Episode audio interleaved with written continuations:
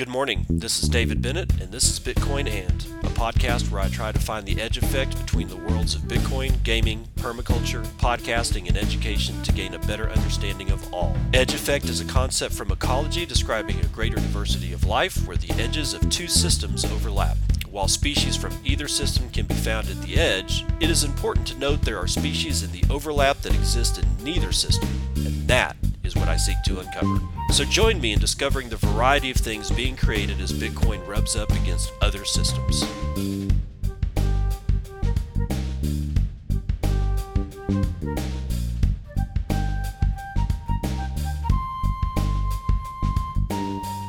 It is 9:23 a.m. Pacific Daylight Time. It is April the 6th, 2023, and this is episode 699 of Bitcoin. And do you like playing guitars? I like playing guitars.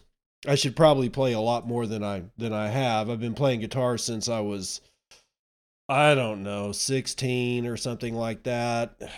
You know, in a band, did the whole band thing, played live. It was fun.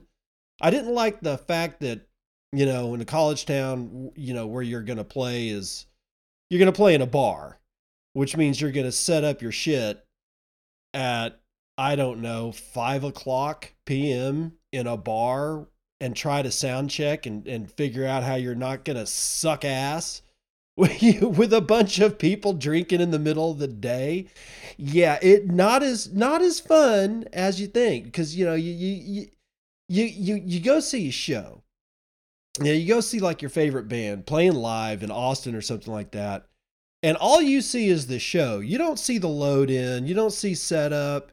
You don't see tear down you don't see trying to figure out if your guitars are too loud or if the bass is like you know not loud enough or if the drums are drowning you out. And the only way you can do that is to play a tune. And well a lot of times we got a lot of crap thrown at us not not physically but a lot of people telling us to shut up and all kinds of stuff because they were enjoying their you know just after work beers and it it, it was kind of a difficult it was difficult but during the show you know, I mean, you could lose yourself. You could lose yourself playing.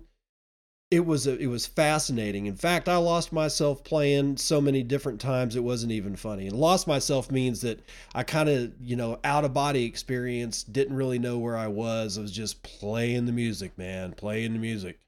And this one night, my girlfriend was in the audience at a place called the Kitchen Club in Lubbock, Texas. If you've ever been there, if you remember, if anybody is listening to me that actually remembers the Kitchen Club, and I doubt that that's possible, but if there is, you need to send me a boostagram or DM me on Nostr and let me know that you know what the Kitchen Club was because that was kind of a special deal. Now, she's in the audience. There's a whole bunch of people in the audience. It's kind of like, you know, it's kind of packed. Not a huge room, but, you know, it was pretty sizable.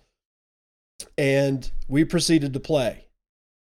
And then we continued to play. And then we stopped playing.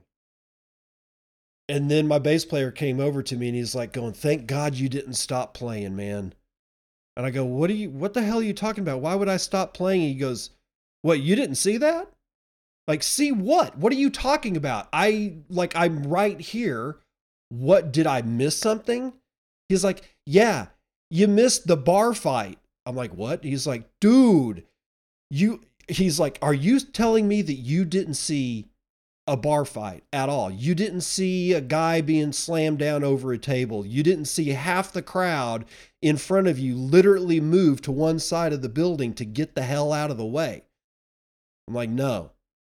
He's like, holy crap, really? I'm like, yeah, dude, I didn't see any of it. Girlfriend tells me about it at the time uh, or like after it was after I talked to my bass player, I was like asking my girlfriend at the time, what the hell happened? She's like, yeah, it was bad. She's like, you didn't see any of it, did you? And I'm like, no, no, I was lost in the music, man. Why am I even telling you this story? Because Martin Guitars, one of the absolute finest luthiers on the planet, has released a Bitcoin guitar. I never thought that this would be possible read you an excerpt uh, here from musicradar.com written by Bob Lang. Title is NAMM 2023. That's a music show. Martin CEO 10, Rabbit, and Bitcoin guitars dazzle in a limited edition selection from the acoustic giant. And we've got, you know, the CEO 10 uh, acoustic guitar, and we've got the Goetzel uh, ukulele. We've got something called the OM Biosphere. These things are all well over, you know, anywhere well, well over two grand, right? Like the D8, the D28 uh, Klaus Voormann is eighteen thousand nine hundred and ninety nine United States dollars for this six string acoustic Martin guitar. And then, ladies and gentlemen, we come to the D42 Bitcoin Martin D, 42 Bitcoin, $18,999.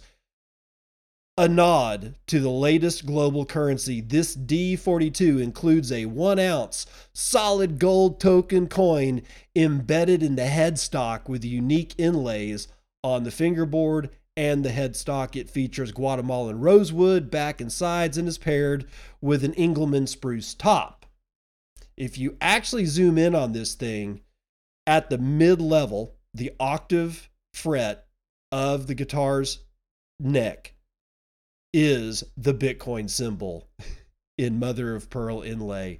And honestly, the neck inlay artwork on the rest of the neck is absolutely gorgeous. I mean, the guitar itself is beautiful. It's a D42 Martin. And what the hell are you going to do, dude? But yeah, a solid gold one ounce coin is embedded in the headstock with the Bitcoin B on it as well. But here's the catch, where well, there's no catch. Here's something else that I thought was interesting is that this this other guitar named the D Robert Goetzel 6. It's the Rabbit guitar. For $11,000, $999, you can pick up that which has the art inspired by a Chinese zodiac year of the rabbit and features original artwork by artist Robert Goetzel, hand painted on the soundboard.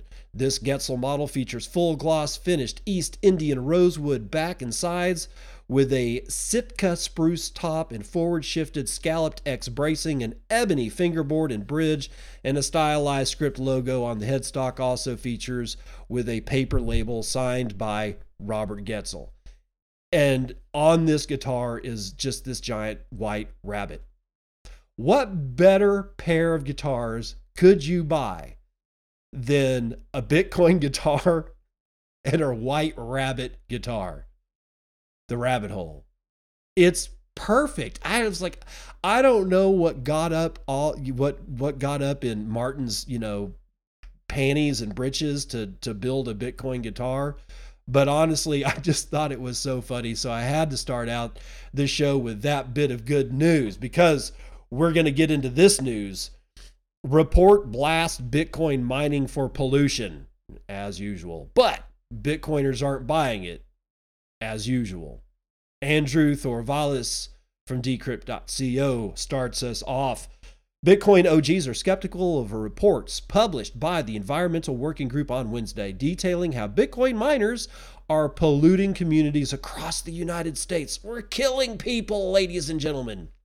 Working through six case studies, the nonprofit group says it has documented how the mining industry is interfering with the day to day life of Americans through air, water, and noise pollution. Quote The incessant din created by mining operations continues 24 hours a day, seven days a week, and is driving nearby residents to desperation, the report stated. One of its case studies followed a married couple in Cook County, Georgia, whose hearing has reportedly been damaged thanks to one of Blockstream's nearby Bitcoin mining facilities. Another case study focused on Stronghold Digital Mining in Venango County, Pennsylvania. The company combusts coal refuse to power Bitcoin mining machines and then spreads the leftover coal ash over land areas to be used as fertilizer the, the environmental working group argued that the toxic pollutants within that ash fertilizer are carried into nearby rivers and streams when it rains, thereby polluting the water. Quote, what these mines have in common is their use of proof of work, which is wasteful by design. There's the narrative, ladies and gentlemen. The report asserted calling it highly inefficient to require vast amounts of fossil fuel generated electricity to operate. Bitcoin and other decentralized blockchains that allow all network participants to agree on the sequential order of transactions while also issuing new coin in a non subjective manner. Powerful computers compete in a race to construct Bitcoin's next block of transactions by solving a complex math problem. No, and are rewarded with new BTC for solving it first. It is not a complex math problem, it's guessing. It's as complex as throwing a two sided die. Well, okay, it's as complex as throwing maybe a couple of billion two sided dies, but nonetheless, nonetheless, it's not a complex. It's not like a. It's not like a, you know, like a parametric equation or a linear algebra matrix. It's not like that. It's guessing. You're guessing for whatever's, I, you know, I'm done. Many modern blockchains use an alternative consensus mechanism called proof of stake, which uses cryptocurrency rather than energy to secure the network. Uh huh. Here we go with the narrative. EWG has long called for Bitcoin developers to change its code and cut its energy use in a similar fashion, backing another well funded environmental campaign to do so. And they're talking about Greenpeace USA. However, prominent Bitcoin developers are not remotely interested in such high stake protocol changes. Blockstream CEO and suspected Bitcoin creator, oh, for whatever. Blockstream CEO Adam Back says energy costs for producing new Bitcoin are necessary for it to function as money. Quote, people are buying digital gold to protect against inflation and monetary erosion. Central banks are buying physical gold for similar reasons at a record pace. Gold is costly to mine analog- uh, analogously. Is that even a word? And that's also inherent to hard money. When asked by EWG about Blockstream's noise pollution, Blockstream mining head Chris Cook described the facility as barely audible. Crickets are louder. Long-time Bitcoin developer Luke Dash Jr. also uh, contested that Bitcoin was a source of environmental harm, arguing that the fiat currency system is much more harmful. Proof of work is actually good for the environment, he told Decrypt via DM. It makes clean energy like solar viable on its own, where previously it would typically re- require fossil fuel to complement it. Meanwhile, the developer dismissed proof of stake as a scam, referencing a 2015 essay describing the system as unworkable. Quote, by depending only on resources within the system, proof of stake cannot be used to form a distributed consensus since it depends on the very history it is trying to form to enforce loss of value, stated the report's author Andrew Pol- Poelstra. Okay, this is the same narrative. They're just it, they're combining forces at this point. Now we've got the environmental working group and Greenpeace USA. It's not Greenpeace at large. It's Greenpeace USA and the environmental working group are both starting to parrot the same narrative, and that is change the code. If you want to change the code, you have every right to submit a pull request. No pull requests have been submitted by either the Environmental Working Group nor Greenpeace USA. There's not, not a single change of code has been submitted for review by either one of these people. So if you're going to fight to change the code, then you need to submit a code change via a pull request via GitHub. It's if you really want this done, that's the way you do it. If you're not going to do it, we're not listening. And by the way, even if you did, it's not going to happen. I won't run any software that has anything to do with proof of stake. And I'm not the only one you will find you might get a couple of percentage points of full node runners that will validate that kind of crap, but it's just going to end up in a chain split and a hard fork, or a, rather a hard fork, and you can go do whatever the hell you want with your hard fork. You can airdrop me the money, and I won't claim it. I, I just don't care. So when people are parroting this narrative, yet they do not posit any actual code changes to be reviewed, you know they're just blowing smoke, which in and of itself is a pollutant. Now, on to Bitcoin Magazine and BTC Casey. United States Bitcoin Corp reaches tentative settlement with city of Niagara Falls to restart its operations. United States Bitcoin Corp, or corporation, I suppose, a Bitcoin mining company that has been operating a mining facility in the city of Niagara Falls, has reached a tentative agreement with the city to restart operations, according to a report. The miner, which recently agreed to a merger with Hut 8, putting both companies under the umbrella of Hut 8 Corp, will have to comply with strict measures in order to begin operations which were halted in March by a state Supreme Court judge. The judge found that the operators of the facility were in contempt of another judge's court order. Under the agreement, U.S. Bitcoin would be required to comply with a series of standards for noise reduction and permit applications. These include limiting noise productions noise production from the facility to no more than 65 decibels and submitting completed applications for all permits needed to comply with the city city's new high energy usage overlay district the report details they would also have to compensate the city in several ways including paying an upfront non-refundable $50,000 fee upon execution of the agreement in addition to that, US Bitcoin would be required to pay the city a $100,000 compliance fee within 30 days of the agreement's effective date. The company would also be required to reimburse the city for $180,000 in attorney fees and costs tied to its enforcement action against the company as listed by the agreement. The Niagara Falls, Niagara Falls City Council still has to approve the agreement. So, yeah, who knows where, where the hell that's going to go. But a couple of fun facts here. The first electricity generation ever in the United States, as far as I'm aware of, was at Niagara Falls. That's the, the whole fight between Tesla and Edison. The different Edison wanted DC or direct current as the electricity standard for the United States grid, what would become the United States grid. And Tesla was like, you do that, and you've got like maybe 5% efficiency because DC current or, or well, direct current doesn't transmit very well. It doesn't have longevity as it goes over wires, right? It's great for really highly localized shit like the battery of your car to your, you know, starter motor on your car. But after that, yeah, you start losing a lot of electricity. It was Tesla that said, no, no, no, no, no.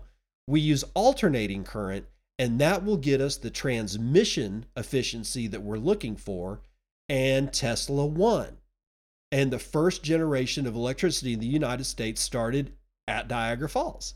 And I believe it was Westinghouse that did the generate the that provided the that built the generators based on Tesla's design. I'm not sure on that, but I do know that uh, Niagara Falls was pretty much the start of the electrification of the United States of America. The second thing about this is I don't have any problems with people and with people saying that Bitcoin miners are too noisy because they are. They're really noisy. And you know what? Is really great about their particular brand of noise is that it's not subsonic, which means that it's not in tones of 20 hertz or below, where you feel it more than you hear it. In fact, it's a high pitched whine. And the difference between those two sets of frequencies is it's really easy to kill high range noise through sonic insulation. And it's also not all that expensive to do. It's the subsonic crap that is really almost impossible to get rid of. So, if people, if there are mining facilities out there that you can hear them from the road, that's not good. I'll, I'll, I will give these people that. That's not good. And if you've ever heard a whole bunch of miners going off, you know that it is it's a nasty, nasty noise.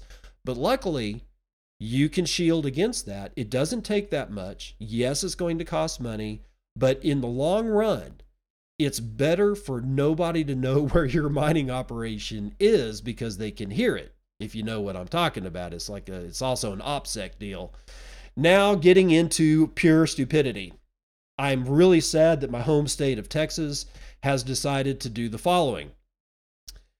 Decrypt.co Stacy Elliott brings us Is Texas still very open for business for Bitcoin mining? And we're going to find out. Up until quite recently, Texas was, in fact, very open for business, as it were, for Bitcoin mining. That's how Jamie Leverton, CEO of Canadian Bitcoin miner Hut 8, put it on the latest episode of Decrypt's Good Morning Podcast, or GM podcast. Quote, they have in West Texas, in particular, a lot of renewable assets that are looking for stable base loads like a Bitcoin miner can provide. So I think it was really just a really, really nice fit between the needs of the state and what a Bitcoin miner can uniquely provide as really an industri- industrial scale battery, end quote. That symbiotic relationship has worked because, unlike data centers, whose always on client agreements make voluntarily shutting down impossible, Bitcoin miners can cut their power consumption when there's a lot of demand on the grid. Quote, we scale up and down within minutes on a regular basis based on the needs of the grid, Leverton said. And so far, the Electric Reliability Council of Texas, or ERCOT, has been willing to extend incentives for miners to do just that. But a bill introduced in March, Texas Senate Bill 1751, seeks to limit those benefits granted to Bitcoin miners that cut their power consumption with when Texas, which has a power grid independent from the rest of the United States, is experiencing high demand. Now, on Tuesday, the bill was unanimously approved in a state Senate committee vote. Let, let's read that again so you understand where this bill sits.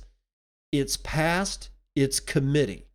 It has yet to go to the Senate floor of the state of Texas.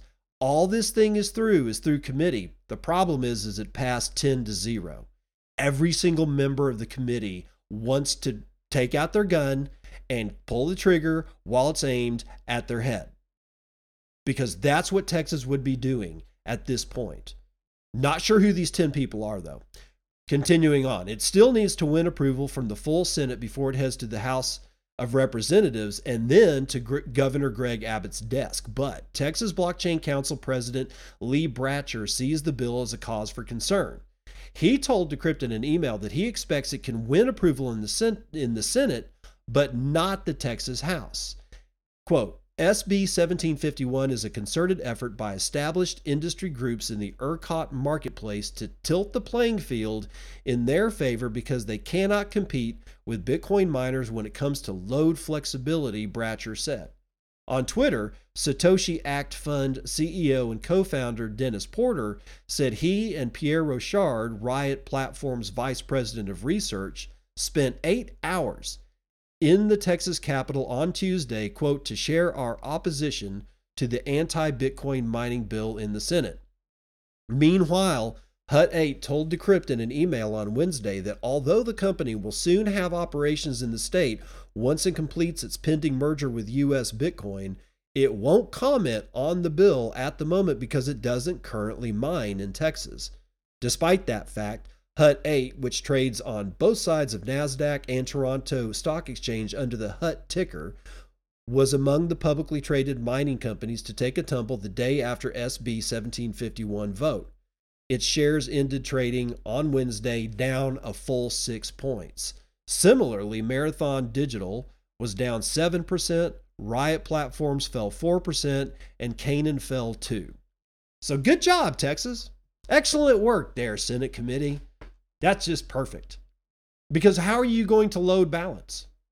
You have ERCOT has until Bitcoin mining, ERCOT had literally no load balancing abilities whatsoever.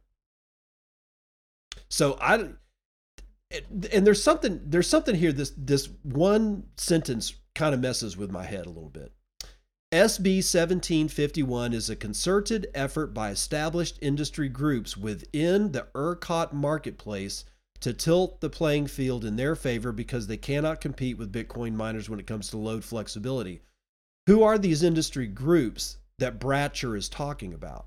I really wish that there had been a lot more detail about who these industry groups are because I'm not sure who else has the capacity or a business model or a revenue model that allows their whatever X product or service to function as a load balancer on the ERCOT grid. If you guys know what Bratcher is, who Bratcher is talking about, and what what other than Bitcoin mining as a service or a product functions as a load balancer on an electrical grid. If you guys know what those products and or services are, please let me know because I don't know of anything. So I'm trying to figure out who these industry leaders are that want to tip the scales in their favor because if they tip the scales in their favor and they have no load balancing capacity whatsoever, and I don't see that they do because I'm not like I said, I don't know what products or services are out there that function the way a Bitcoin miner does in being able to ramp up and ramp down within minutes. It's, it certainly can't be data centers. We've already covered that. And if you don't know why, it's because if I am like wanting to get a buy a book off of Amazon and all of a sudden Texas just decides to shut off Amazon's data centers that do some of them of which do reside in Texas, then it's a chance that I might be affected as an Amazon customer because the data servicing me is coming out of Texas and it's shut off because they were going to do what? Load balance the grid? I don't know. The whole thing seems very confusing. Uh, but we got to watch this. It's uh, Senate Bill 1751 in Texas, and we'll we'll be keeping an eye on it here at Bitcoin. And now, getting into further stupidity, Luxury brands Bugatti and Asprey announced Bitcoin inscriptions collection as if the idiocy wasn't solid enough. BTC Casey brings us even more from Bitcoin Magazine. Legendary car maker Bugatti and luxury goods company Asprey have partnered to create a limited edition collection of eggs that will be inscribed on the Bitcoin blockchain using the Ordinals protocol. There's a picture of one right here, and Actually, it's quite beautiful. It looks like a uh, Fabergé egg, but uh, still stupid. According to the announcement by Bugatti, the Asprey Bugatti egg collection will be the first ever collection by two luxury brands using a state of the art technique of inscribing digital content on the Bitcoin blockchain, ensuring the artwork will last indefinitely. The collection's physical counterparts will be created using Asprey Studios' cutting edge production techniques and materials.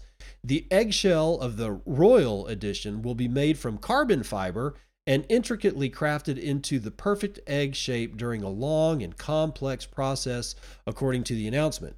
The surface of the egg will feature a dancing elephant motif recreated in perfect detail from one of Rembrandt Bugatti's original sculptures.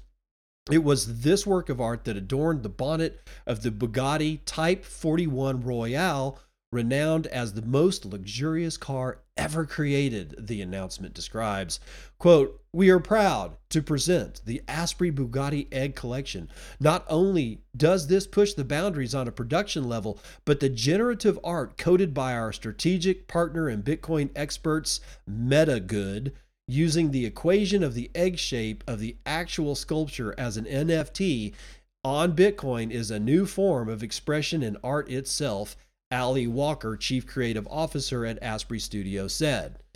Uh, Wibke Stahl, and there's no way I'm pronouncing that name correctly, managing director at Bugatti International, explained that, quote, the creation of the Asprey Bugatti egg collection is a wonderful homage to our history and the creations of Ettore, designed with the pioneering spirit and attention to detail that led to his brand becoming revered throughout the world. Yeah, eggs on the blockchain. Now, I, will give it to him. I'm going to give it to him. These eggs are actually pretty cool looking. Uh, and the fact that they are going to manufacture these physically, well, you know, at least there's that. At least there's something that you can hold. But ordinal inscriptions, ordinals, inscriptions, and all that kind of stuff to do this on, on Bitcoin just does the same thing. It just bogs down the chain.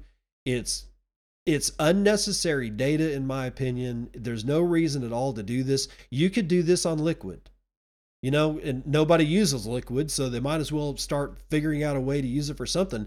And that's one of the reasons why I wonder why Blockstream is not more into saying, hey, come over and use, you know, they need to be marketing Liquid for this kind of thing rather than allowing it to go to Bitcoin, which is just, like I said, just going to bog down the chain and whatnot.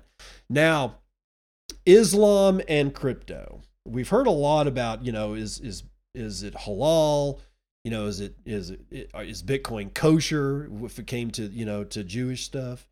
Uh, let's find out more about what's going on with this one. Islam and crypto: how digital assets can comply with Islamic financial law, which is actually pretty pretty de- detailed. I'm just, I'm just saying. Cointelegraph, Anthony Clark has it. Islamic banking and finance is a system based on the principles of Sharia or Islamic law, which, among other things, prohibits the charging or paying of interest on loans and emphasizes ethical and equitable financial transactions. One of the more notable traits of Islamic banking is its prohibition on charging or paying interest on loans, which is the basis of conventional banking. Instead, Islamic finance is based on profit and loss sharing agreements between the lender and the borrower. The lender shares the investment risk with the borrower, and both parties share the profits or losses. Sharia law permits investment in intangible goods like stocks, bonds, and digital assets like cryptocurrencies. Sharia compliant assets do not have to be backed by physical goods so long as they have a real utility. Additionally, Sharia only permits investments in businesses and projects that are not harmful to society, so no gambling, alcohol, or tobacco. Transparency is essential to Islamic finance, and all financial transactions must be disclosed to all parties involved. Islamic finance is also supervised by Sharia boards, which comprise Islamic scholars who ensure that all financial transactions comply with the principles of Sharia. Islamic finance offers several products and services, including Maduraba, Masharaka, Murabaha, Ijara, and Sukuk. I probably butchered all five of those, but I tried. I really did. I, I tried, guys. So uh, the those let's give a description of those.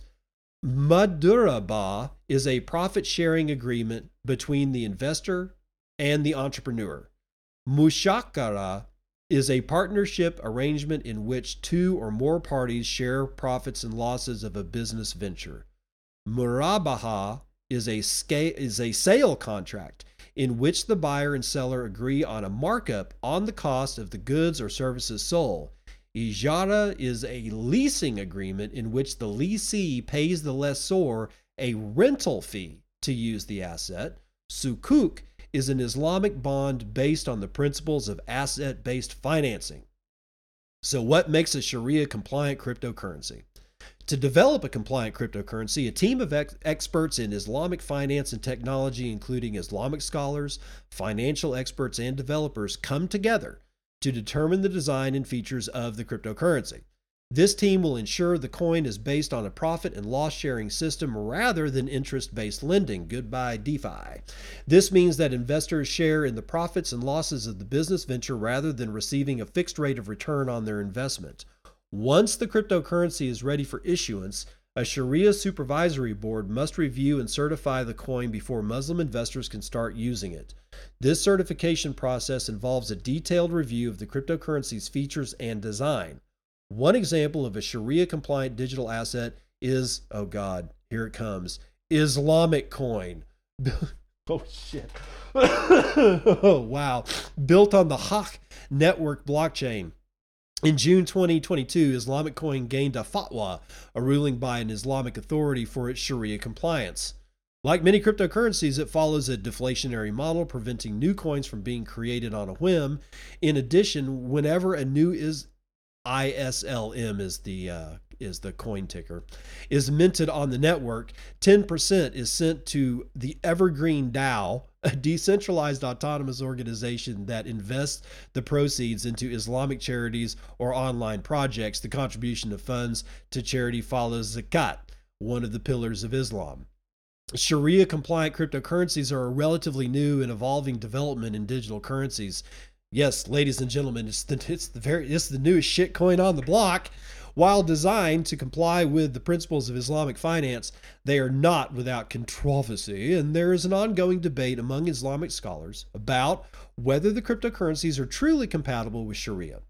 Andrew Kutsnov, a founder of the Haqq network, told Cointelegraph, quote, Developing a Bitcoin environment that supports Sharia law is also difficult. This involves forming alliances with financial institutions, states, and other parties to ensure that the coin is broadly recognized and can be used per Islamic ideals. End quote. One concern from the perspective of Islamic financial scholars is the issue of crypto as a speculative investment, which is not permitted as it contains grahar, meaning uncertainty, hazard, or risk, or the sale of what is not present. Mohammed Al Kaf Al Hashmi, a co founder of Islamic Coin, told Cointelegraph, quote, Sharia prohibits and treats as void transactions that rely on chance or speculation rather than an effort to produce a return, end quote. However, he added, quote, this principle does not prohibit commercial speculation in a business or trading transaction as Sharia laws are smart and flexible enough to adopt tech changes in every era. According to Al Hashmi, a cryptocurrency can comply with Islamic law if, quote, developed with the right intentions, for example, actual utility, rather than purely for trading or speculation. As such, whether a coin can be considered halal or permissible comes down to a matter of design, according to Kutsnov. Quote, the use and architecture of a cryptocurrency are the determining factors in whether or not it complies with Sharia law, he said. He pointed to cryptocurrency use cases, including payment or value of storage, which could be more easily considered Sharia compliant. Stablecoins, for example, can be seen as a form of asset based financing, which is a principle of Islamic finance. Stablecoins like USD Coin and Tether are backed by real world asset reserves. Some cryptocurrencies have even been created specifically for Islamic finance, such as OneGram, which is backed by gold reserves. Kutsnov concluded, quote, while there are challenges to creating and adopting Sharia compliant coins, we can overcome these challenges with the proper mix of instruction, legislation, and technical ingenuity. End quote. When it comes to the benefits of Sharia compliant cryptocurrencies, there is potential for attracting additional users from countries where Islam is the predominant religion, since it would reduce any concerns religious investors may have about cryptocurrency. Al Hashmi said, quote, increasing Muslims' access to financial services is one of the possible benefits of cryptocurrencies that comply with Sharia law. In addition, Sharia compliant cryptocurrencies may provide a mechanism for Muslims who have been denied access to conventional banking to conduct financial transactions in accordance with their religious views. Quote, more capital investment in Islamic banking might also be a favorable outcome. To the extent that cryptocurrencies can be made Sharia compatible, they may be able to entice Muslims looking for investments that respect the religious principles. Because of this, there may be greater progress and expansion in the Islamic finance industry, which is good for the economy as a whole, end quote. As the financial world continues to evolve and new technologies emerge, emerge, it will be important for Muslim investors to carefully consider the compatibility of these new developments with the principles of Islamic finance and ensure that they align with this system's ethical and social goals. That's the end of the article. My only advice is just use Bitcoin. Well, you don't have to spin up a shitcoin for this. You just don't use you just don't use like stuff like um well Ledn uh L E D N is a, a way to leverage Bitcoin and produce yield or get a loan from or stuff like that. Not Sharia compliant, least according to this. And then there was BlockFi, which is now dead, thank God, which was, you know, and I, I think I said it on yesterday's show, it was usurious insofar that it promised you an impossible yield. And of course, they went bust. They got caught up in the FTX crap and, you know, doing all kinds of nefarious stuff, and they're now gone, as far as I know, they're gone. It's it, like not, you know, not not Sharia compliant. You know, but Bitcoin itself doesn't have a yield. See, that's the thing is that if you if you take out all the wrappers that people try to wrap around Bitcoin, all the services and functions and stuff that have nothing to do with the core protocol, then in my opinion, and also in the opinion of, you know, some Islamic scholars, and this has been going on for a couple of years, have said that Bitcoin's core protocol is Sharia compliant.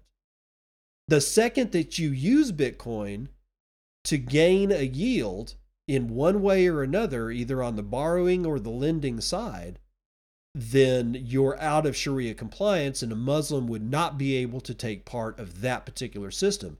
But buying Bitcoin and holding Bitcoin serves the same amount of purpose for any Muslim in the world as it does for any Christian, any Jew, you name it, because it doesn't have these things. You know, and I, talked about the usurious yield as the fifth rule of gold. You do not invest your gold in any entity or system that offers usurious returns. If you follow that, if you have followed that advice, even before I started talking about the five rules of gold from the richest man in Babylon, then you did not get caught up in BlockFi. You did not get caught up in FTX. You didn't get caught up in any of this crap. You slept like a baby knowing that your Bitcoin was in cold storage that you held the keys to. Everybody else has had problems sleeping for the last two years. I guarantee it. I guarantee it. And maybe that's what Sharia law, when it comes to financing, is all about. Although I will leave you with this final question if I was a Muslim and I needed to buy a house and I did not have the money to buy the house up front, lock, stock, and barrel, and have no mortgage, how am I going to buy a house and be compliant with Sharia law? Are there Sharia home lenders? Because honestly, I'd kind of like to go talk to them about how I might partake of that kind of stuff. Because this whole yield crap has polluted everything in the world. You know, there's something, I, I, will take whatever I find good and wholesome from whatever religion I find, even though that I am myself a Christian. You know, the Old Testament is a Jewish text. I don't know if people know that. The Old Testament is a Jewish text. The New Testament is a Christian text. However, all Christians that I know have a Bible which contains both the Old Testament as well as the New Testament. And guess where a lot of guess where a lot of Muslims actually guess where guess where Islam came from? Came out of the Old Testament. You can go all the way back to who was it? Not Noah, um, Abraham.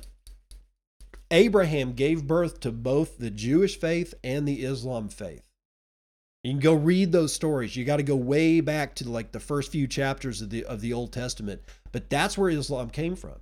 They hold a lot of the same beliefs, especially when it comes to food. What, you know, like a lot of stuff that's kosher is halal. There's clearly going to be some differences, but still, in the end, this all kind of was born out of the same place. And one of the reasons why Jewish and like when we're just talking about food, one of the reasons why the the Jews and the and Islam of old were so fanatical about you can't put this food with this food and you can't eat that wasn't because God threw down a tablet and said don't eat cloven animals. It was because there was diseases present at that time because they didn't have ice, they didn't have refrigeration. You know, they, they had salt as a preservative, but some things just they don't preserve. And and if you have a tribe and your existence depends on health, the last thing you want to do is have food poisoning because that could screw your tribe up. And that's where this stuff came from. Finances is going to follow the same suit. It's like we cannot allow one tribe member to stand on the head of another tribe member because it's going to sow dissent in the tribe. And that's going to make it difficult for the tribe as a whole to be able to be successful and prosperous and not fall into disease and debauchery. Right? Some of these laws are good laws. I actually happen to like the, the Sharia compliance when it comes to finance. When it, even though that I'm a Christian, I'm looking at this going, Yeah, you know that's actually a pretty good idea. And you can hate me or love me for it. I don't I don't really care. I find what I I find what I think is useful and I apply it to myself. That's why I Bitcoin. Let's run the numbers.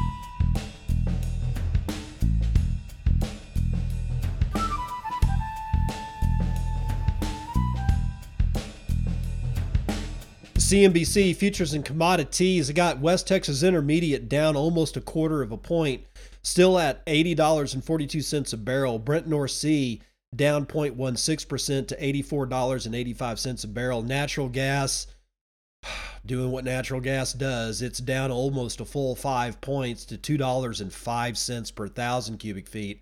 And I'm going to pause right there to mention that the numbers just came in for the United States stockpile of natural gas and we're down like we're down in our inventories further than we thought we were going to be down. And what's the reaction for natural gas? The price drops. Does that make sense? Not really. Gasoline, however, is also down 0.66% to $2.80 a gallon. Uh, guys on the West Coast are probably bracing for impact and I'm on the I'm not on the west coast. I'm inland northwest. So don't have quite as bad of a time buying gasoline as I would in Seattle. Now, gold down 0.39% to $2,027.70. Silver is up a third of a point to $25.12. Platinum up 1.14%. Copper is up three quarters of a percent. Palladium is up two and three quarters of a percent. Uh, ag is mixed, fully mixed. And our biggest winner today is sugar, 2.96% to the upside. And our biggest loser is soybeans today, is down 1.34%. Got live cattle at 1.58% increase. Uh, lean hogs up seven, nope, 0.72%. And feeder cattle's 1.68% to the upside. Dow down scant. It's basically moving sideways. Uh, S&P is up a quarter of a point. Nasdaq is up a third of a point, and the S&P Mini is down one tenth of a point. Real money is at twenty-eight thousand one hundred and thirty-five dollars and ninety-five cents after 532,000 BTC have changed hands in the last 24 hours.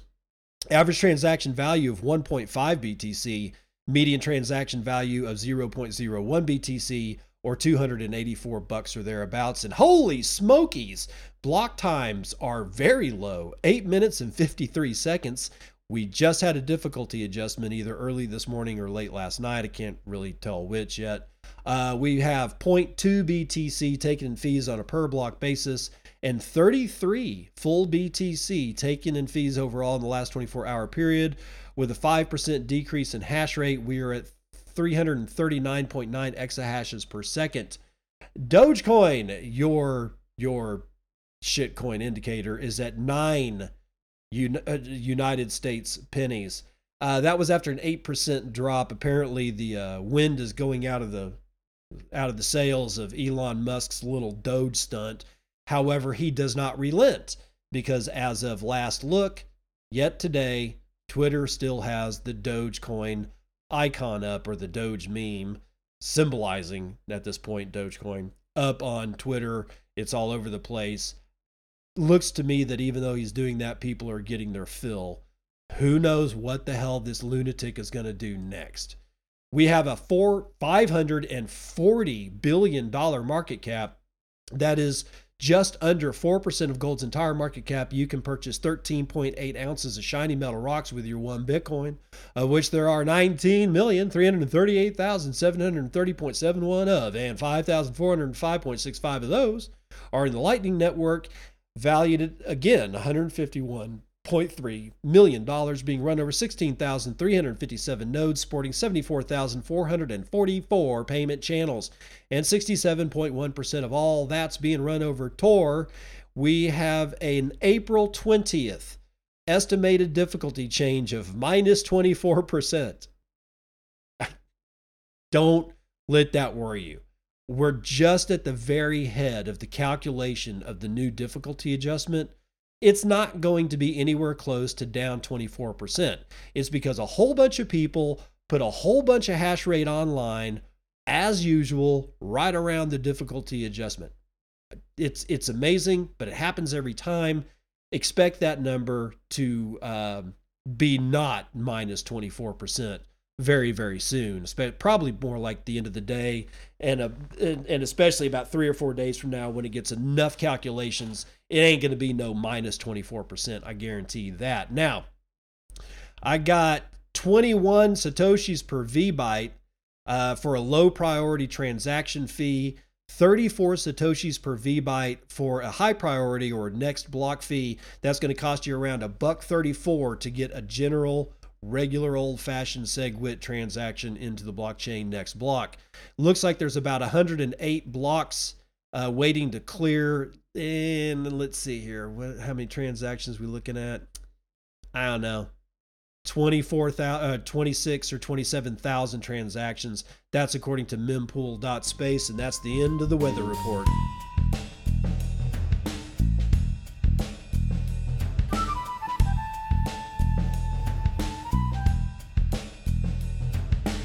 Welcome to part two of the news that you can use. We start this one with Boostagrams. Dale Jr., 20,000 sats. Another boost to help the reach. My first fold funding from my debit card was flagged as suspicious, and because of that, I am only allowed to direct deposit from my paycheck. Some of my spending does not allow prepaid debit cards, and my payouts vary per pay period, making it difficult to transfer a set amount every time. Have pretty much quit using it for the time being. Oh, that's interesting. Yeah, that's interesting. I don't like hearing hearing about that, and I'll I'm I like the guys over at Fold. I, I really do. You know, sometimes I, I, I bitch about the whole fact of, you know, well, the things that I've I've yelled about before. But generally speaking, they've always been some pretty good Joes. I do hope that this clears up.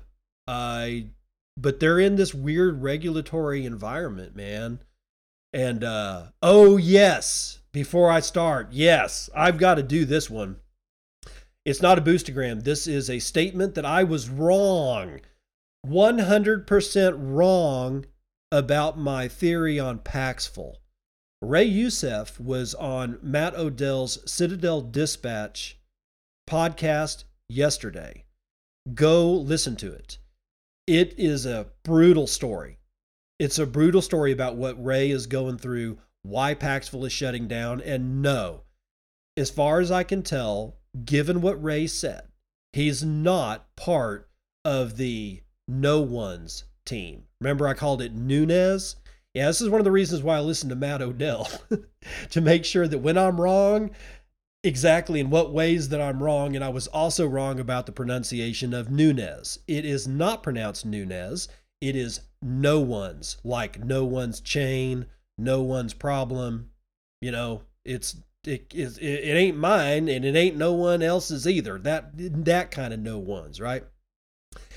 and Bitnob. For those of you who want me to say Bitnob again. Anyway, um, he's being sued by his partner, his former co-founder of Paxful, and it's apparently very brutal. He's taken a Ray's taken a lot of shit from his users. They are calling him a scammer. They're calling him a rug puller, and I I've I've never met Ray. I've read a lot of his like writings. I've read them on this show. I've followed Paxful. I've I've followed Paxful ever since I found out about it, probably around 2016. Ray's always been, as far as I can tell, above board, straight shooter, and an ethical player. And the the level of crap that he's been getting, and he was getting crap live on air with Matt Odell, um, is it's kind of reprehensible, guys. So, you know, give give the guy a break. He when he can't release funds, it's not because he won't release funds. It's because he can't. The United States regulatory authority has basically hamstrung Paxful from releasing a good amount of funds.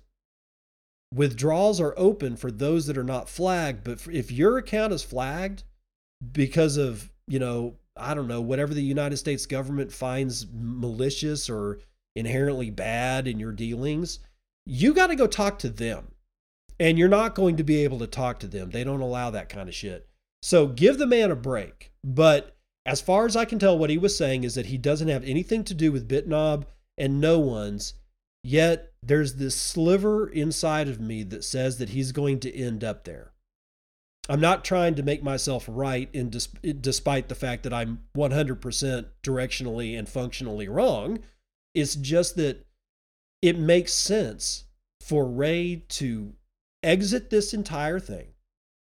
And that court case is going to take years, by the way. So you probably won't hear from Ray Youssef as far as Bitcoin is concerned for quite a while, at least in opening up another company. Hopefully, he gets this mess cleared up. I'd like to see him actually attach himself to No One's and BitNob and carry forth the mission that he set out to be able to onboard the continent of Africa to Bitcoin. So there you go. Now, JC Denton with 15,000 Satoshi says, Let's get you back into the top 10 for episode 700. Oh, that would be awesome, guys. And that's that will be the last uh, episode 700's tomorrow. That'll be the last episode of the week. It would be great if you guys did. You guys have already boosted me from number 19 spot yesterday to the number 14 spot today. That's that's all you. That is all you. And I am I am grateful for it. Thank you because that helps spread the reach of the show. These podcasting 2.0 charts are becoming more important as far as discovery is concerned. And the more discovery I can get on this show means the less I have to rely on my current audience to help me get back into the top 10. We can quote unquote share the load and Wartime Psycho is sharing the load with 10,000 Satoshi says, just a reminder to everyone try out Calyx OS uh, or Graphene phones. The, that feeling of relief when you go to Nostr versus Twitter is the similar relief you'll feel knowing your phone isn't streaming mass amounts of data when you're using it. I agree. M. Dualski with a Striper boost, 7,777 Satoshi says, Great show. Thanks for real sound money signal, amigo. No fiat bullshit. Much appreciated. Nick underscore dose with 3456 says, Cheers. Joseph Joey Joe with 2100 sat says, You're pure signal, bro. Thanks for what you do. Thank you for listening. I wouldn't be here without you. You're the reason I'm here, Joe. So let's be clear about that. Uh, Floydian Slip says, two th- with 2000 sat says rise rise rise up the charts. I'm not looking for the number one spot guys. I'm not. I probably should be. I probably should be but honestly top 10 i'm looking for top 10 we can work to number one later. Now on with the news. While others try to tokenize everything bitcoin stores value bitcoinmagazine.com and is written by Mickey Koss. The demand for tokenizing assets like real estate is not a solution to, but rather a symptom of the problems that bad money perpetuates. Real estate should be reduced to its utility value as a dwelling or a place of business rather than used as a store of value by proxy if we ever hope to solve the growing gap in wealth inequality. Blockworks highlighted this advancement in technology without properly addressing the potential side effects that widespread asset tokenization may cause. Now, what is he referring to here? Well, there's this link, there's this post, I guess on LinkedIn, that says the following If you're still trying to figure out where crypto can and is going, Use cases like this one, highlighted by Michael Bodley at Blockworks, demonstrate how traditionally non liquid assets like residential real estate can be accessible to global markets. In 2022, real estate assets were estimated to be valued at over $326 trillion globally. 259 trillion of that is residential. And by the way, that's trillion with a T, ladies and gentlemen. Very exciting to see what Realty and Roofstock are working on.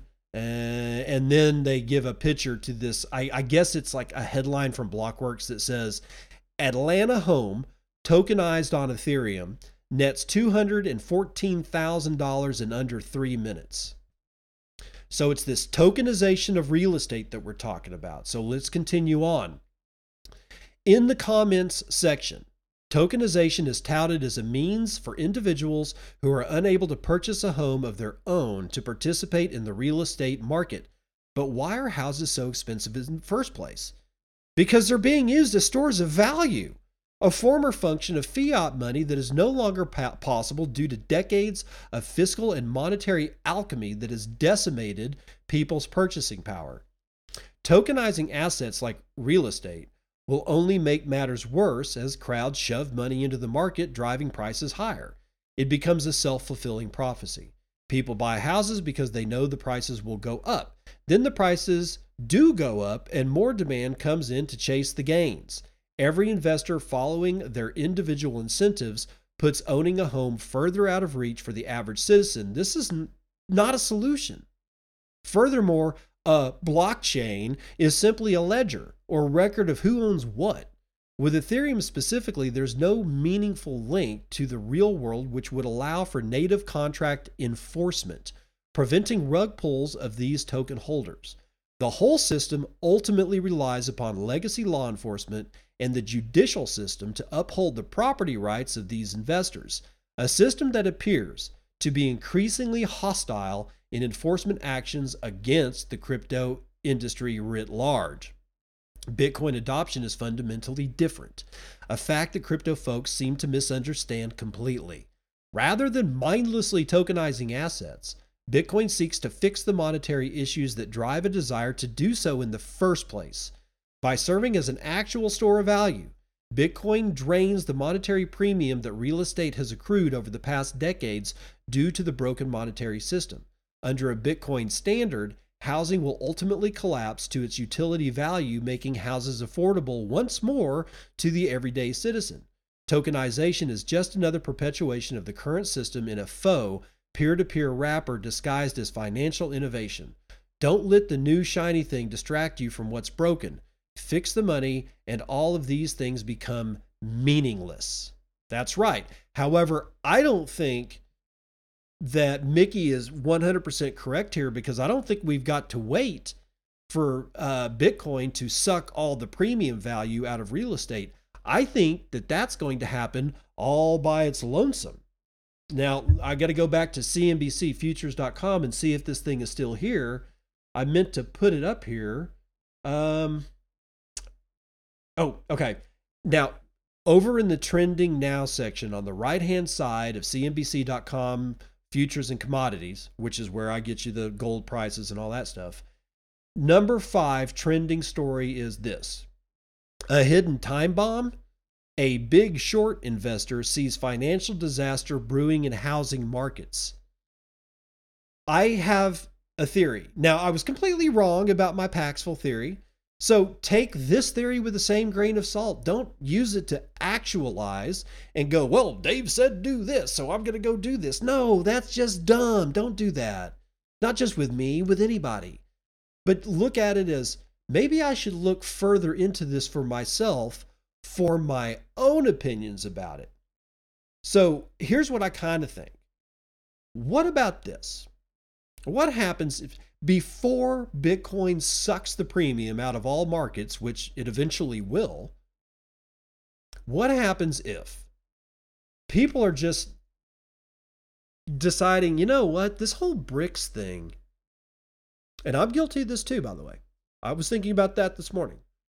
What if this whole BRICS thing really blows up? And I mean, blows up for them in a good way, which is bad for the United States of America and the West should I possibly put money into the BRICS series of equity solutions and possibly their versions of securities, whatever it is the BRICS nations are offering? Because I guarantee you, as, as an American investor, I have been able, if I did, I, I haven't, but I would have been able to, and still am to this day, able to invest in Latin America.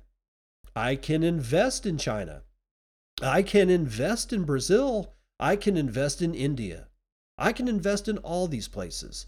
Word on the street has it that the BRICS countries are starting to talk about a global, well, a at least a BRICS commodity-based monetary system. And what I mean by that is their currency. There's word on the street that they want to back it by gold. they've been all these countries except maybe Brazil have been buying gold. I mean, Russia and China are insatiable for gold. India has been insatiable for gold since India's been India. That's it's a it's it had India has a a they've always had a compelling use case for gold. They carry their wealth with them. It's like it's it, it it's part of their culture, right? So you got India, China, and Russia, which between them is a huge amount of humanity on the global stage. And they're talking about a gold backed currency, which is kind of bad for Bitcoin in the short term. I don't expect these guys to actually escape the greed that the West has shown them to per- perpetrate. They'll paper gold, they'll rehypothecate. It's going to be a mess. Eventually, Bitcoin wins. It's just the, the, the question everybody asks is when? Is it t- today? Is it tomorrow? No, no, it's not. It doesn't win today. It doesn't win tomorrow. But probably sooner than we think and in a bigger way than we think. However, what happens if a lot of Americans who know they're not only no coiners, they just literally don't even think about it. Not just about Bitcoin, they don't think about anything in cryptocurrency. What if they start deciding to suck the value out of residential real estate and start throwing it over into BRICS investment opportunities? What happens to housing prices? Now, if they do that with like a second mortgage or something like that and pull equity out of their homes, then nothing happens. But if a lot of investors hold more than one house, or you can only live in one house at a time, right? So if you've got five as an investor and you're looking at rate of return on your real estate property versus rate of return of what you might be able to get if you throw that money into bricks, you might see a whole bunch of people cut and run before Bitcoin has anything to do whatsoever with pulling the premium out of real estate. This is what I suspect is actually going to happen. There's way too much value attached to the utility that is housing for the reasons we read about before.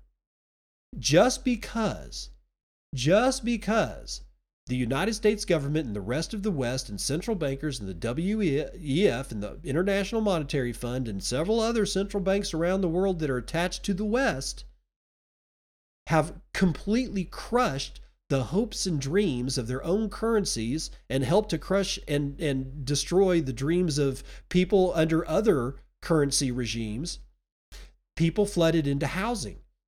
Where am I going to put my money? Where am I going to put my money? Well, buy houses. BlackRock's doing it. Blackstone's doing it. Everybody's doing it. We'll buy houses. Housing prices skyrocket. And then all of a sudden, the, we get this rug pull because that's what's going on right now. The entire West is being rug pulled by Xi, Putin, and Modi, I guess is how you pronounce the India guy's name, and whoever Bolsonaro in in in Brazil. I mean, come on, guys. It it doesn't take it doesn't take a rocket science scientist to figure this shit out. So I'm just saying, we may not have to wait as far as housing is concerned, specifically residential housing. Commercial real estate's already crushed. If I could go live in a commercial place, I would. I could buy that shit for cheap, cheap, cheap. Residential, on the other hand, last domino to fall when it comes to real estate. So let's let's be wary about what's going on.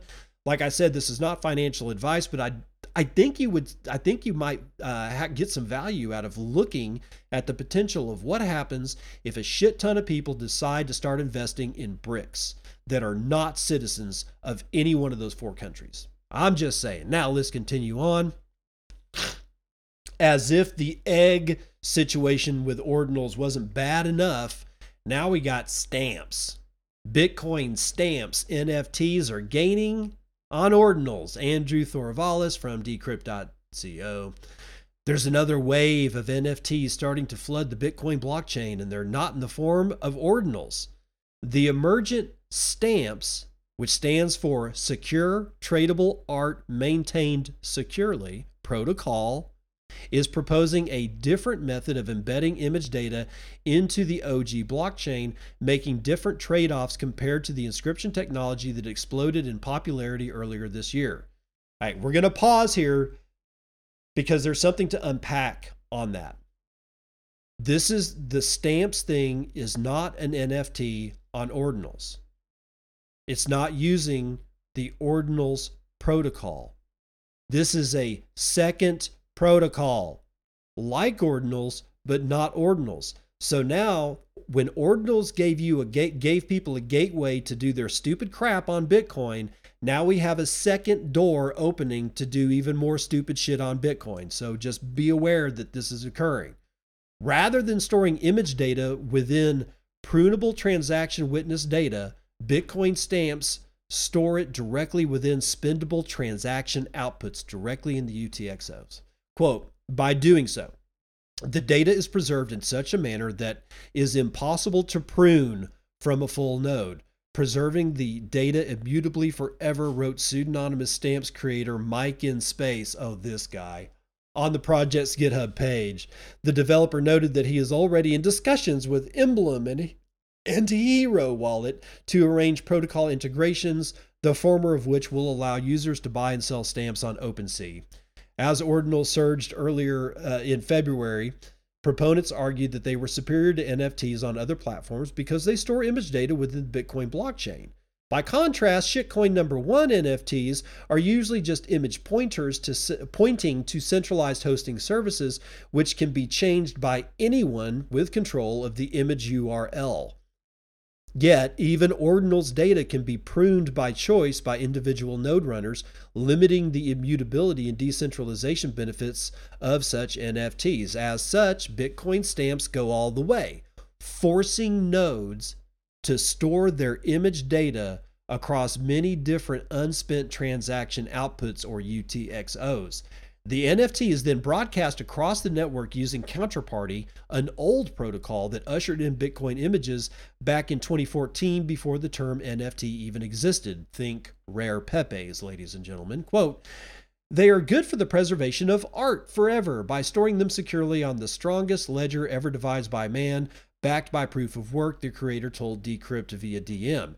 He added that other services are already being built atop the stamps protocol, such as a name service by Rarity Garden. But storing data across all Bitcoin nodes comes at a cost, quite literally. In fact, the protocol creator suggests using stamps for lightweight 24 by 24 pixel, 8 color depth PNG or GIF files to make up for their implicit storage costs. Yeah, nobody's going to listen to that. Quote, the constraints of this canvas are ideal for pixel art, he wrote on GitHub. In particular, the CryptoPunks use a native resolution of 24 by 24 pixels. Stamps also come with the benefit of being semi fungible. They can be issued as a one of one or one of many digital assets. Trevor.btc on Twitter, host of the Ordinal Show, recognized this feature as similar to the Ethereum or shitcoin number one ERC 1155 multi token standard, and as a reason for their remarkably fast growth. The Stamps website shows that over 800, no, 8,300 stamps have been minted since their launch on March the 7th, compared to under 500 ordinals within the same time period after their launch. That said, the number of ordinals on Bitcoin only continue to grow, now standing at over 910,000 inscriptions to date, according to Dune Analytics. Uh, major brands including Bored Ape Yacht Club and Bugatti have already adopted the tech. Okay, I know what you're saying. Uh, I I read something on Nostr. Actually, it was like last week. May have even been as as far back as two weeks ago. Um, somebody was losing faith in Bitcoin because of ordinals. And I'm not going to say who because I, I don't remember, but even if I did, I, I wouldn't say. Um, I think the, think the uh, the statement was um, the more and more ordinals uh, get on Bitcoin, the less and less I'm enthralled with with Bitcoin itself, or something to that matter. And this was somebody who I considered pretty much, you know, a full scale Bitcoiner. So when I see that kind of when I see the faith shaken of that kind of person, it makes me pause and think about what to say about stamps. what are you going to do? What go to what are you going to do? I mean, where are you going to go? And I'm not, you know, begging you to stay. That's not the point. I'm just saying, let's look at this realistically. If you yourself are, well, goddamn, now here's stamps. It's yet another protocol. Yeah, and more are coming. This, this doesn't end. Everybody said that Bitcoin makes all the rest of the shit coins um, n- not unusable. What am I saying? Um, unnecessary. Okay, did you think about the other side of that equation when you were formulating that thing? Because the other side of the equation is if Bitcoin indeed makes all other shit coinery unnecessary, it's going to flow into Bitcoin, and we're seeing it flow into Bitcoin. Do I think it's good for Bitcoin? I don't know. Do I think it's bad for Bitcoin? I don't know. I'll tell you this, though I don't care. I don't care. You know why I don't care? Because I'm zapping like a fiend on Nostr. I'm zapping every almost everything that if I even remotely like what something wrote or some kind of meme made me smile, it's an automatic somewhere between five and ten uh, satoshis. Ordinals are not stopping me from departing value from my Lightning wallet to somebody else's Lightning wallet. Stamps are not going to stop me from imparting my value from my Lightning wallet to somebody else's Lightning wallet because I found value in what they did. So, therefore, ordinals and stamps don't make me a hill of difference. The one thing that I find most, the one thing that I do find disheartening about the actions of Mike in space is that he's always been a kind of an asshole. And he's demonstrated on more than one occasion that he doesn't like Bitcoin. And then when somebody pushes back on him, he goes, "No, man, I'm just I'm just being adver- I'm just thinking adversarially." There are people out there that just want to troll. And that's what this is. I honestly don't believe that Mike in Space himself was able to actually fabricate this without a shit ton of help. I don't think the man is that smart. I'm sorry, Mike. I don't I, I just don't find you compelling at all. I stopped listening to anything that you had to say like four years ago and here you are again trying to jack with us. And it's honestly, it's not going to work. The insidiousness of the fact that it's forcing it all the way through to UTXOs is something that I got to say, it's kind of, it's not brilliant as much as it is okay, well, if they're going to prune their nodes, then we got to find a way to make sure that they, they can't prune this. And what can you not prune? Transactions. You can't prune a UTXO because at that point you're not getting the entirety of Bitcoin's blockchain, which you would need to be able to run even a pruned node. So if you're running a full node or a pruned node, you're still seeing all the transactions. You're still processing transactions in the mempool. If those transactions carries this so-called stamp with it, well then you're processing that. I wish he wouldn't have done it, but if it hadn't have been Mike in space, it would have been some other asshole. I guarantee it. And we're going to get even more insidious stuff over on Bitcoin in the future. You can't stop it. That doesn't mean that you've got to like it. It doesn't mean that you have to embrace it. It doesn't mean that you got to sing kumbaya with Mike in space. But it does mean that if you don't get your shit straight about what Bitcoin is, then you're going to do something stupid like sell all your Bitcoin and go into buying housing and flipping housing and reading Rich Dad Poor Dad five times in a row and getting fucking nothing out of it. I'm telling you, man, this is just, it's just assholes being assholes and not understanding where it is that we are in history because they are so weighed down with the way they were raised that they cannot possibly see anything other than tokenization of crap, yield farming, rehypothecation, loans, leverage. It's the same shit. Mike in Space is no more a Bitcoiner than Adam Schiff is. He's no more of a Bitcoiner than Krugman is. He's no more of a Bitcoiner than any of the other legacy financial guys. Bitcoin will survive. And I know because nothing is going to stop me from zapping individuals on Nostr. Nothing is going to stop me from boosting my favorite podcast on Podcasting 2.0. If you're worried about stamps in combination with ordinals, then it's time to go back to the basics and read about what Bitcoin is, how it works, why it's here in the first place. While you do that, let's do this. Brayden Lindrea, Cointelegraph, Jane Street, Tower Research, and Radix are Binance's VIP clients in the CFTC suit, according to a report. Trading firms Jane Street Group, Tower Research Capital, and Radix Trading have been reportedly identified as Binance's three VIP clients that were anonymously cited in the recent lawsuit filed against Binance. According to an April 5th Bloomberg report citing, quote, people familiar with the matter, Radix Trading is a trading firm is trading firm A as described in the Commodities Futures Trading Commission's lawsuit, while Jane Street was trading firm B and Tower trading firm C. The firms on the CFTC's list were examples of U.S. clients allegedly able to access Binance. Not Binance.us, Binance. These are big names, and they are they are out of so far out of compliance with with United States regulatory stuff. It's not even funny. Holy crap. the Wall Street Journal first reported on March the 28th that Radix Trading was trading firm A.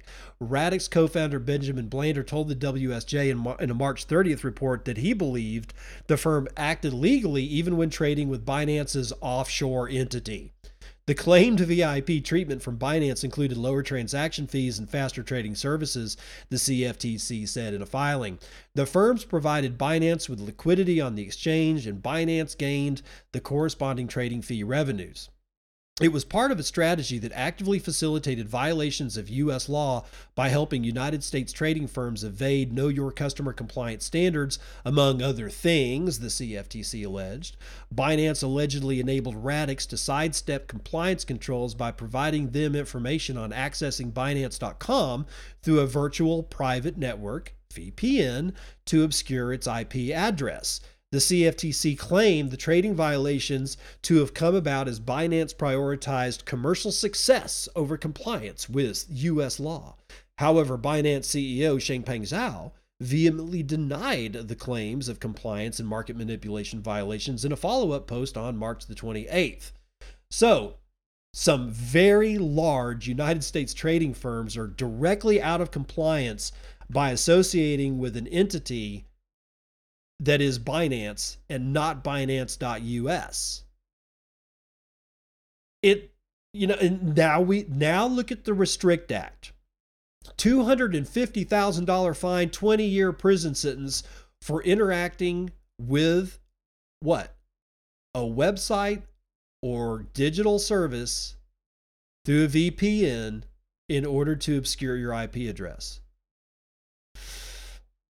Woo! Ralph Lauren, in the Annals of Stupidity, debuts in store crypto payments and NFT gifts in Miami. Decrypt.co, Sander Lutz. Ralph Lauren is going crypto. On Tuesday, the American fashion company announced the opening of a new luxury focused concept store in Miami's design district, which will accept cryptocurrency payments and serve as the focal point for a targeted push into the city's active Web3 community. The store, which opens today, will offer products from the company's company's men's purple and women's collection luxury label as well. Ooh, excuse me. I burped on you. Oh, dude, that's embarrassing. As well as one of a kind handbags and other accessories exclusive to the Miami store. Items will be available for purchase in Bitcoin, Shitcoin 1, Shitcoin 2, and Shitcoin 3, and other cryptocurrencies via a partnership with crypto payment service provider BitPay. This marks the first time that a Ralph Lauren store has ever accepted cryptocurrency as payment. The Miami storefront will serve as a focal point for Ralph Lauren's burgeoning Web3 push, hosting a series of innovative and immersive moments throughout the year per press release. The store's design itself also leans into a more modern and digital aesthetic with interactive screens that let users browse let users browse the brand's catalog and book styling appointments. To kickstart its season of interactive uh, customer re- experiences, Ralph Lauren on Tuesday also announced a multi tiered partnership with Miami based Web3 leisure community Pool Suite. All Pool Suite community members will soon be gifted a Pool Suite X Ralph Lauren NFT, which will unlock access to an exclusive in person event. That event, according to a person, person familiar with the matter, will be one component of a three day immersive experience at a waterfront private estate in Miami in late April. Over those three days, a number of Web3 activations will be hosted for influencers, customers, and Pool Suite X Ralph Lauren NFT holders to commemorate the Miami store's opening. Additional details about further immersive Ralph Lauren events have not been revealed. Miami, long a hotbed of crypto activity, has embraced the novel technology for years. A number of dominant Web3 companies, including Yuga Labs, blah, blah, blah, blah, blah, blah, are based in the Oceanside City. The annual Bitcoin conference and increasingly NFT centric Art Basel Miami Beach events are also in town. The city previously launched a Miami Coin crypto token. Yeah, yeah, yeah, we know. Does it just, is there anything else here? Uh, Ralph Lauren's Web3 push arrives amid an ongoing bear market and current dis, uh, dismal public perception of crypto and NFTs. But amid those conditions, established brands, particularly luxury lifestyle ones, have continued to line up to offer their wares to select to curated groups of high impact customers via NFTs and other blockchain based tools. This is all bullshit. And honestly, it could be used as a tool. Like, let's say this okay, tinfoil hat, fully 100% planted on my head. Gary Gensler calls up Ralph Lauren, talks to Ralph Lauren CEO, and says, Hey, I need you to do this. I need you to make a huge public announcement with all the fanfare and you're going to spend money on it, or we're going to start looking into how you're conducting your business. I mean, is it possible that you've offered illegal securities? We'll we'll talk about that. But you can circumvent all that shit if you do what I tell you to do right now, and that is to accept cryptocurrency for your goods and services. In fact, I want you to open a store in Miami, a big one, an expensive one. We're going to get all the hoopla, and it's going to be in the fashion magazines. It's going to reach out to all the people that are basically so dumbed down by the legacy financial system over the last 150 years that they can't think straight, so that they'll be excited about it and they'll write about it and they'll tell other friends about it. And then when we call you up the next time and pull the plug, it's going to be see how cryptocurrency failed. I would not put it past them. The hell they embedded CIA folks in journalism offices around the world, people. Operation Paperclip. That's not that's not tinfoil hattery. That actually happened. They put FBI at Twitter. They had offices. Twitter welcomed them with open arms. Uh, why would you think it would not be outside the realm of possibility for them to hook up with a fashion mogul or a, a fashion brand like Ralph Lauren, which is one of the largest brands on the planet, to get all into crypto and then make an announcement a month later saying this shit doesn't work. Nobody used it. Wouldn't surprise me one bit. Last up, Chinese state insurance firm launches two, not one, but two crypto funds in Hong Kong, Helen Partz, Cointelegraph. The Chinese government appears to be more bullish on the cryptocurrency industry than one might think, as a major state company is reportedly launching new cryptocurrency funds. CPIC Investment Management, a subsidiary of China Pacific Insurance, is launching two crypto funds in partnership with the investment firm Waterdrip Capital, the local tech focused news agency 36KR reported on April the 3rd. Pausing to let you know that the reason I'm enunciating insurance company is because that's important to note. Insurance. Insurance owned by the central government of China, the Shanghai, Mun- Shanghai Municipal Government and China Securities Finance, CPI, is the second largest property insurance company in mainland China after the People's Insurance Company of China. The new crypto funds reportedly include a venture capital fund called the Pacific Waterdrip Digital Asset Fund 1, which will focus on investments in early stage blockchain projects. The second fund, the Pacific Waterdrip Digital Asset Fund 2, will reportedly manage proof of stake digital assets. According to the report, the new crypto funds will target institutional and wealthy private investors. Waterdrip is a global investment institution supporting blockchain related projects and crypto startups. Founded in 2017, Waterdrip is known for supporting the Chinese crypto mining industry and investing in projects like Polkadot based decentralization Web3 network peaq. That's with a Q. The firm took to Twitter to confirm the news today, stating that the launch of the two joint crypto funds relates to the implementation of incentive policies related to virtual assets by the Hong Kong government. CPIC did not immediately respond to Cointelegraph's request for comment. The article will be updated pending new information. The news comes amid the government of Hong Kong growing increasingly committed to developing local cryptocurrency infrastructure, distinguishing its crypto regulation approach from China's crypto ban enforced in 2021. In late March, online reports suggested that some crypto firms in Hong Kong have been increasingly attracting interest from Chinese state owned banks. All right, so yes, it's about crypto, and I, I get that, but it's it's important because it's insurance. I know you want me to tell you why that's important but I'm sort of out of gas. I mean, we've been going for an hour and a half. I'll say this behind real estate, insurance is probably the largest industry on the planet that has any connection at all to do with assets and straight up money. Because insurance companies, if they need to cut a check, because somebody made a claim and that claim was like, yeah, the building fell down and you insured it for 500 million dollars or whatever it was and let's, let's call it let's call it 5 billion dollars. Building falls down, insurance investigators go out and go, "Yep.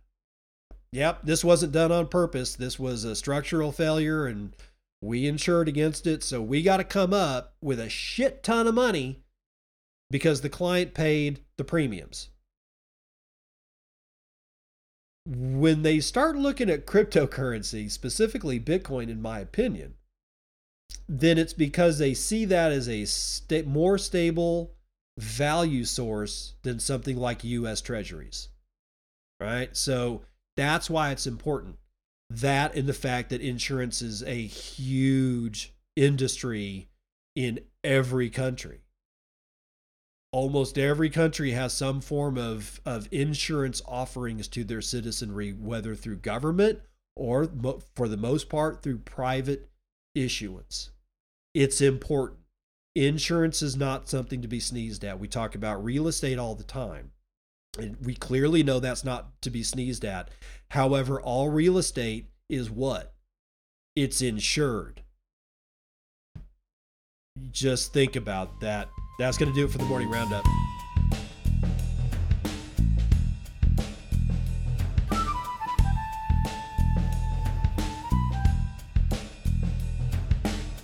You know, I was arguing with my wife and figured that it was like reading a software license agreement. In the end, I ignore it all and click, I agree.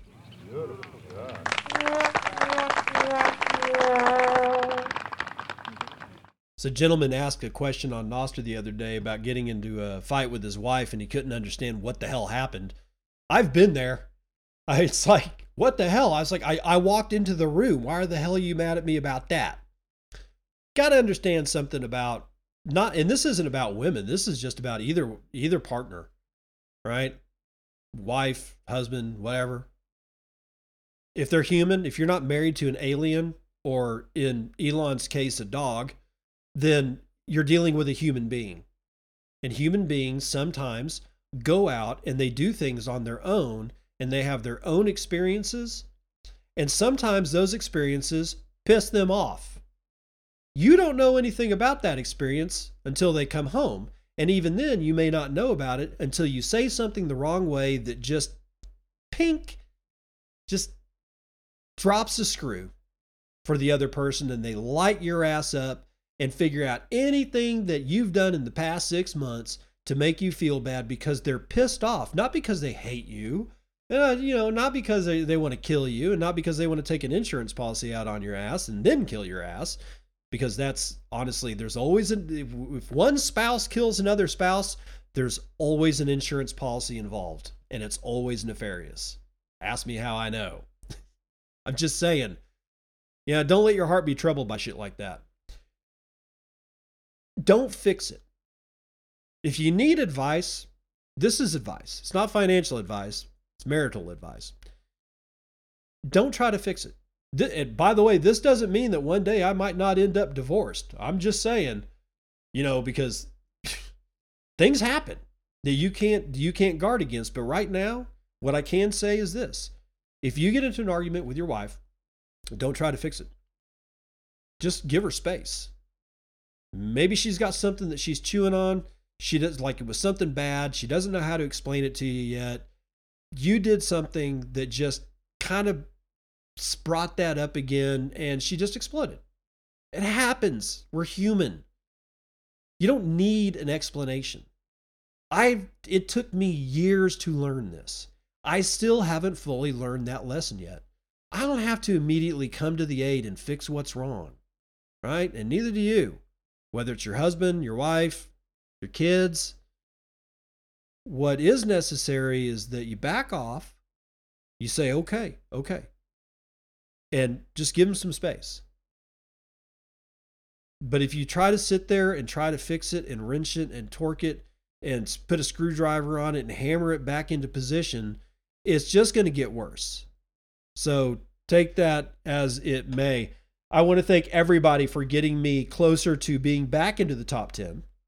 I do appreciate that. I mean, every time you guys do that, I appreciate it. What I would like to see more of is just more listeners.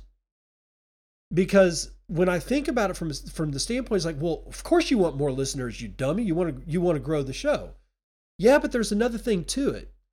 If it was if we weren't in podcasting 2.0, by the way, go to podcastapps.com or newpodcastapps.com and find your next new modern podcasting application and get off that legacy shit.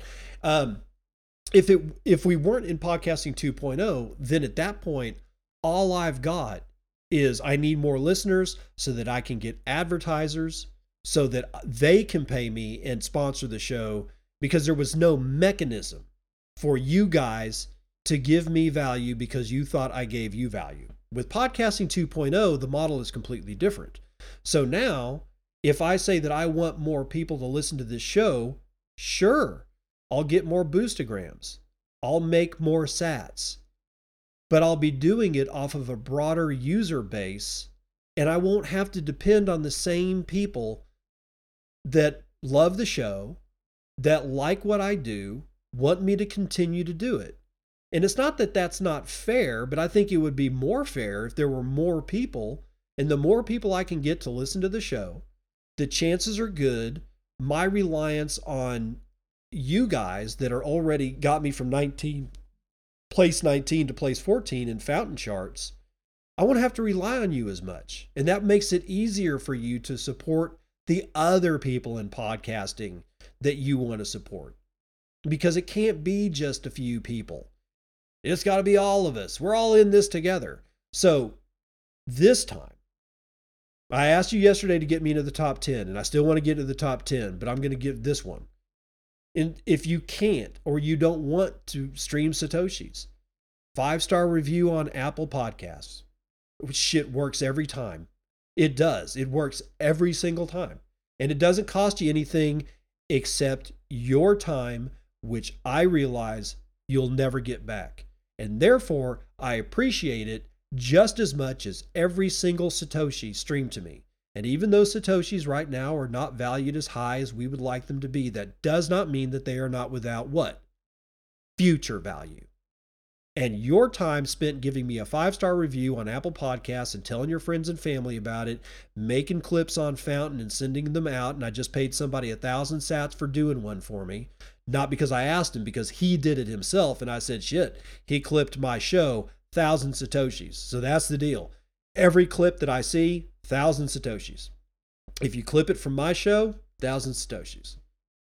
If I don't do it, it's because I didn't see it. And I'm trying real hard to make sure that I see those on, on Fountain app.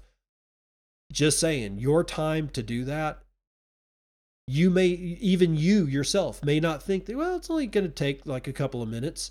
What does that future time mean? Think about that, and I'll see you on the other side. This has been Bitcoin and, I'm your host, David Bennett. I hope you enjoyed today's episode and hope to see you again real soon. Have a great day.